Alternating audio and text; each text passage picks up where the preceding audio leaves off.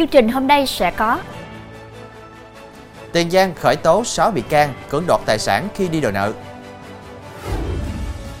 Trồng dưa dưới ruộng lúa, nông dân Sóc Trăng sống khỏe mùa hạn mặn. Vẻ đẹp lãng mạn của con đường rợp qua kèn hồng ở Sóc Trăng. Triệt phá đường dây buôn súng đạn từ Thái Lan về thành phố Hồ Chí Minh. Hơn 1 tỷ người trên thế giới béo phì. Quý khán giả đang theo dõi chương trình Cửa sổ Đồng bằng phát sóng lúc 18 giờ mỗi ngày trên đài phát thanh và truyền hình Bến Tre.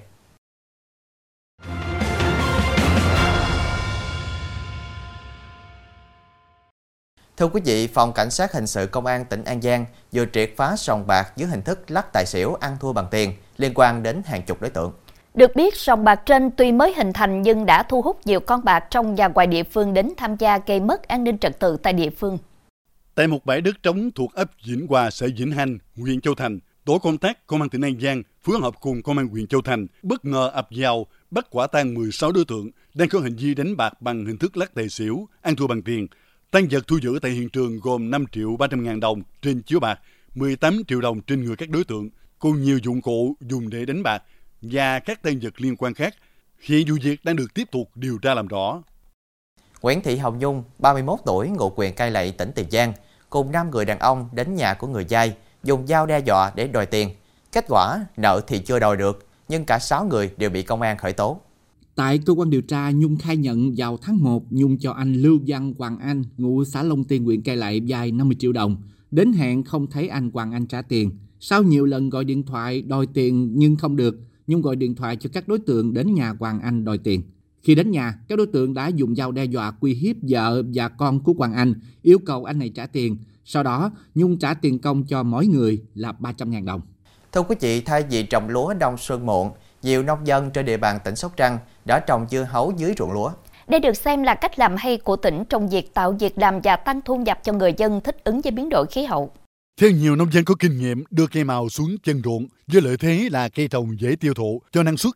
Dưa hấu được xem là cây trồng thích hợp cho việc sản xuất nông nghiệp mùa khô trên đất trồng lúa. Cách chuẩn bị đất cũng đơn giản, nông dân chỉ cần chọn đất phù hợp, sau đó cắt rạ, xới đất và tiến hành gieo trồng. Một số hộ thì đào thêm rãnh dẫn nước ngọt vào phục vụ tưới tiêu. Hộ khác thì sử dụng máy bơm tưới trực tiếp. Mỗi ngày chỉ cần tưới hai lần nên cũng không đòi hỏi nhiều nước như trồng lúa. Thưa quý vị, Công an huyện La Dung, tỉnh Đồng Tháp đang khẩn trương điều tra vụ việc nghi phá hoại tài sản của một hộ dân trên địa bàn thiệt hại hàng tỷ đồng. Trong số này có hơn 60 cây cỏ tàu, cây lộc rừng hiện đã chết hơn 50%, một số cây cảnh công trình cũng đang bị trũng lá. Theo ông Nguyễn Tiến Tuần, chủ vườn cây cảnh ở xã Hòa Thành, huyện La Dung, ông bắt đầu vào làm cây cảnh phục vụ các công trình từ năm 2020, mỗi năm xuất bán hàng ngàn cây cảnh các loại, chưa từng xảy ra xích mích với đơn vị doanh nghiệp nào về kinh doanh cây cảnh. Hiện tại, ông Tuần đang sử dụng thuốc nhập ngoại để cố gắng cứu những cây còn lại. Ngoài ra, công nhân tại vườn đang tích cực bơm nước vào các gốc cây, rửa chất nghi là thuốc diệt cỏ để cây cảnh không chết. Theo điều tra, qua tường trình của ông Thuần, đối tượng đã cúp cầu giao điện tổng của khu vườn làm tê liệt hệ thống camera trước khi thực hiện tưới chất nghi là thuốc diệt cỏ vào hơn 60 gốc cây tại vườn.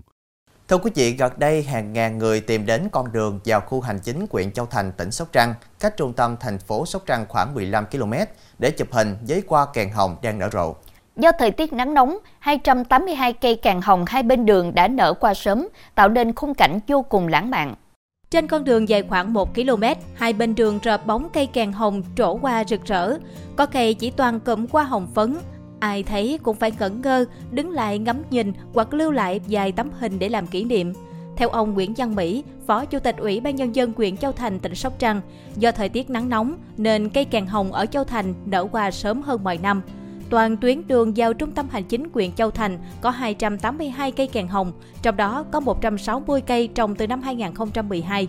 Sau đó, thấy cây nở hoa đẹp, năm 2019, huyện tiếp tục trồng bổ sung 122 cây. Trong phần sau sẽ có Triệt phá đường dây buôn bán súng đạn từ Thái Lan về thành phố Hồ Chí Minh. Bắt chủ quán bê thui nửa đêm đi trộm đàn bò 12 con ở Quế.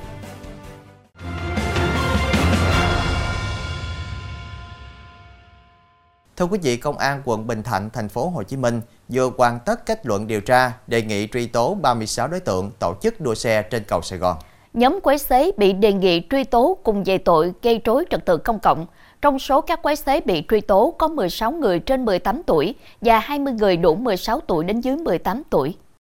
Trước đó, các đối tượng thành lập nhóm kín trên mạng xã hội chia thành 3 nhóm lần lượt đến điểm hẹn ở chân cầu Sài Gòn vào tối 15 tháng 8 năm 2023 để tổ chức đua xe. Trong lúc chạy xe nẹt bô, dàn hàng ngang và so kẻ tốc độ, nhóm quái xế bị tổ công tác phòng chống đua xe, đội cảnh sát giao thông Cát Lái, đội tuần tra dẫn đoàn của phòng cảnh sát giao thông thành phố Hồ Chí Minh, công an quận Bình Thạnh bao vây hơn 40 người cùng 34 xe máy bị cảnh sát tạm giữ phục vụ điều tra.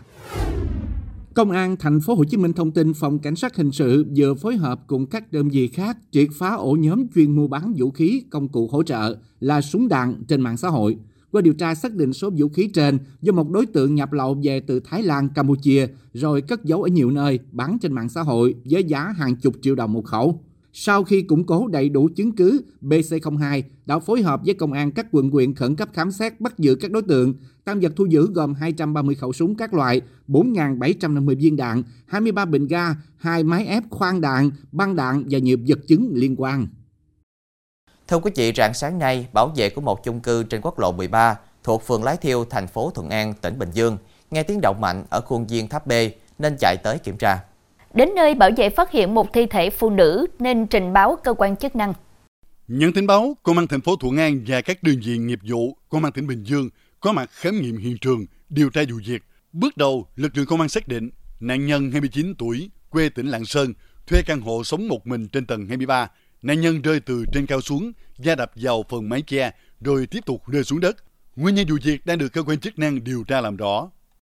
Công an tỉnh Thừa Thiên Huế cho biết phòng cảnh sát hình sự phối hợp công an thành phố Huế đã làm rõ đối tượng lùa trộm cả đàn bò 12 con của một hộ dân ngụ tại xã Hải Dương, thành phố Huế. Theo đó, do nợ nần túng quẩn, người này là chủ quán bê thui đã lợi dụng đêm khuya về xã gian biển trộm bò để mang đi bán. Theo thông tin ban đầu, Ngô Phước thuê xe máy đến chuồng nuôi bò của một người dân cạnh trạm y tế xã Hải Dương, thành phố Huế, sau đó giấu xe máy ở bụi cây. Vào chuồng lùa đàn bò 12 con tới thả rồng tại một mảnh đất trống ở đường tỉnh lộ 10 thuộc phường Phú Thượng, thành phố Huế để chăm sóc và bán dần. Tiếp nhận trình báo của người dân, lực lượng công an tỉnh Thừa Thiên Huế vào cuộc tổ chức truy xét. Đến sáng 2 tháng 3, Phước bị lực lượng công an phát hiện, bắt giữ cùng tan vật khi đang lùa bò đi ăn. Lúc này đối tượng đã bán một con bò với giá 10 triệu đồng. Chuyển sang các nội dung nổi bật khác, nhiều tháng qua, thành phố Đà Lạt, tỉnh Lâm Đồng không có mưa, nắng kéo dài khiến cho nhu cầu về nguồn nước tưới nông nghiệp tăng cao. Nhưng các ao hồ, sông suối suy giảm lượng nước, điều này đe dọa ảnh hưởng đến đời sống người dân nơi đây. Đáng chú ý, mực nước hồ Suối Giang, nơi cung cấp nguồn nước nguyên liệu cho các nhà máy sản xuất nước sinh hoạt, phục vụ thành phố Đà Lạt và huyện Lạc Dương của tỉnh này đang càng ngày càng kiệt. Tại khu vực thượng nguồn của hồ suối vàng, hạn hán đã khiến mặt hồ giảm từ 2 đến 3 mét, lộ rõ phần đáy và rác thải nông nghiệp sinh hoạt. Ngay bên bờ đập để chống sói mòn, các công nhân trồng cỏ phải tiến hành tưới thường xuyên. Người dân canh tác nông nghiệp phải đầu tư thêm ống dẫn nước, vận chuyển máy bơm ra giữa lòng hồ để bơm hút nước tưới tiêu. Để khắc phục tình trạng thiếu nguồn nước nguyên liệu cung cấp cho các nhà máy xử lý nước, cơ quan chức năng đã đề nghị nhà máy thủy điện Ancroet giảm công suất phát điện để nâng mực nước hồ suối vàng lên. Tại tỉnh Bắc Cạn, hôm qua, một bảo vệ của Bệnh viện Đa khoa tỉnh Bắc Cạn đã không may tử vong khi đang nỗ lực giải cứu một bệnh nhân trầm cảm có ý định tự tử. Mặc dù lực lượng chức năng, người thân liên tục thuyết phục, dẫn động, nhưng bệnh nhân này không hợp tác và dẫn cố thủ nhiều giờ trên ban công. Sau đó, người đàn ông cũng nhảy xuống và tử vong. Sáng qua sau khi phát hiện bệnh nhân M mắc chứng trầm cảm ở lan can ngoài tầng 7 của nhà B, bảo vệ P của bệnh viện đã tiếp cận để ngăn nạn nhân làm điều dại dột. Tuy nhiên trong quá trình tiếp cận bảo vệ P, không ai ngã từ tầng 7 xuống tầng 3 của bệnh viện và tử vong. Nam bệnh nhân M tiếp tục đứng tại lan can. Đến khoảng 15 giờ, bệnh nhân M cũng nhảy từ tầng 7 xuống sân bệnh viện. Điểm rơi của bệnh nhân nằm ngoài phao hơi cứu hộ, tử vong ngay sau đó. Công an thành phố Hà Nội cho biết, Công an quận Long Biên đã lập hồ sơ xem xét xử lý vụ bố mẹ con đi ô tô đến cầu Đông Trù để xe ô tô và các đôi dép lại cùng một bức thư tuyệt mệnh rồi bỏ về tỉnh Vĩnh Phúc, khiến mọi người nghi vấn một vụ tự tử và lực lượng chức năng nỗ lực tìm kiếm. Trước đó, vào ngày 1 tháng 3, chị H quê Vĩnh Phúc điều khiển ô tô chở ba con trai đến cầu Đông Trụ thuộc phường Thượng Thanh, quận Long Biên. Sau đó bốn mẹ con xuống xe bỏ đi, mục đích là chị H muốn dọa chồng chứ không có ý định nhảy cầu tự tử. Chị H đã gọi điện báo cho gia đình chồng biết bốn mẹ con vẫn an toàn. Công an quận Long Biên đã lập hồ sơ xử lý vụ việc theo quy định. Một đàn dọc đen quý hiếm với số lượng hàng chục con vừa được người dân phát hiện và quay lại ở xã biên giới Trường Sơn, huyện Quảng Ninh, tỉnh Quảng Bình. Theo nhận định của người dân bản địa, tại khu vực núi đá cao không có nước và lá cây nên đàn dọc sẽ di chuyển xuống bờ suối cũng như nương chảy của bà con để tìm nước uống và kiếm thức ăn. Đàn vọt này vào chiều muộn thường xuất hiện tại khu vực làng Trông, cạnh nhà một người dân ở bản Khe Cát, xã Trường Sơn. Clip do Nguyễn Văn Trắng dùng điện thoại quay lại cho thấy đàn vọt gáy trắng có nhiều cá thể, khoảng hơn 50 con. Các cá thể này nhảy nhót trên làn đá, cây rừng. Chính quyền địa phương xã Trường Sơn đã tuyên truyền vận động người dân đàn vọt gáy trắng là động vật quý hiếm trong sách đỏ, cấm săn bắt, cần được bảo vệ. Trong phần sau của chương trình, hơn 1 tỷ người trên thế giới béo phì. Cảnh báo khi ép kho các loại bình để lấy phế liệu.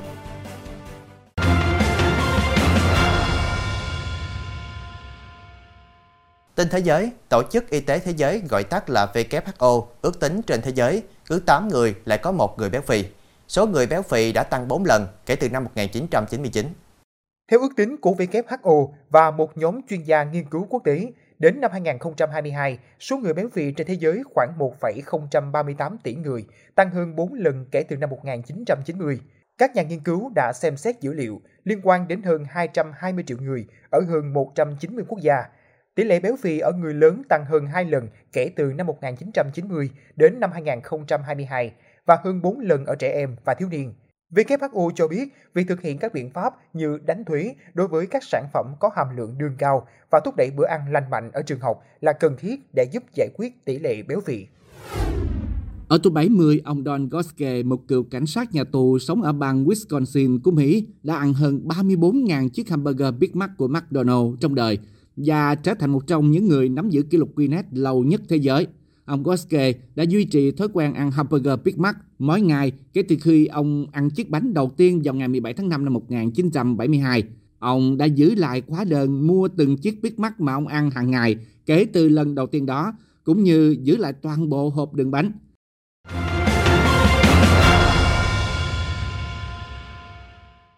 Thưa quý vị, làm việc trong bãi phế liệu, chính công nhân bị ngộ độc khí clo khi kho bình. Trong đó có nhiều trường hợp tổn thương nặng được chuyển về trung tâm chống độc Bệnh viện Bạch Mai, thành phố Hà Nội. Dù việc xảy ra mới đây chính là lời nhắc nhở đến tất cả mọi người cần cẩn trọng trong quá trình lao động. Nam bệnh nhân 63 tuổi này là một trong những người bị nặng nhất trong vụ ngộ độc khí clo. Ngay sau khi thấy khí lạ thoát ra, ông đã tìm hướng chạy nhưng không thoát. Ông nhập viện trong tình trạng ngừng tuần hoàn, phải hô hấp nhân tạo, đường thở chít hẹp, phù nề, co thắt. Tôi làm ở chỗ xa nữa chứ không gần. Đấy. Cho nên mình cũng không nắm được. Nó đốt hết không khí coi như là vào người coi như không thở được. Tức hết ngực. Coi như cứ nào đầu đi tê còn vỡ cả đầu. Còn bệnh nhân 34 tuổi này mới vào làm phân loại phế liệu được 2 tuần thì xảy ra tai nạn. Anh cũng là người trực tiếp cắt bình phế liệu, sau đó khí độc hại đã thoát ra. Bên khi cù rồi, mình làm phế liệu mà người ta bục nhất mình là nhặt mình phân loại phân loại sắt. Mình phải cắt xem trong nó có cái nó cái kia.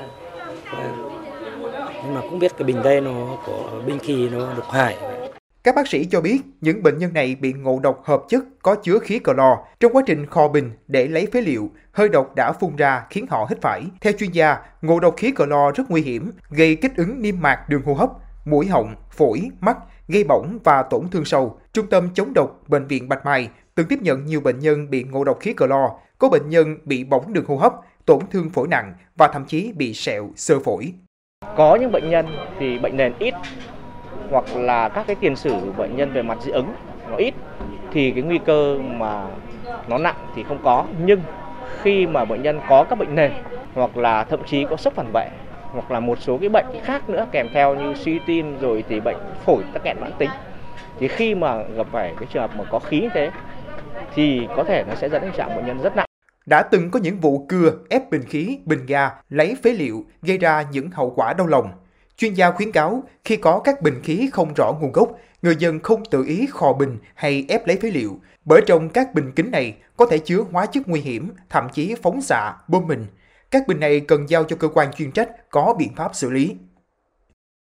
Thưa quý vị, dẫu biết vì mưu sinh mà nhiều người không ngại giấc giả, thậm chí làm những công việc có thể gây nguy hiểm đến sức khỏe, tính mạng. Tuy nhiên, nếu không may gặp tai nạn lao động thì cuộc sống của người lao động sẽ thêm khó khăn, thậm chí trở thành gánh nặng của người thân. Do vậy, mỗi người cần hết sức thận trọng trong quá trình làm việc để giảm thiểu các tai nạn lao động đáng tiếc. Thông tin vừa rồi cũng đã khép lại chương trình hôm nay. Hẹn gặp lại quý khán giả vào lúc 18 giờ ngày mai trên đài phát thanh và truyền hình Bến Tre. Chí Tình chào Đoan Trang xin kính chào tạm biệt.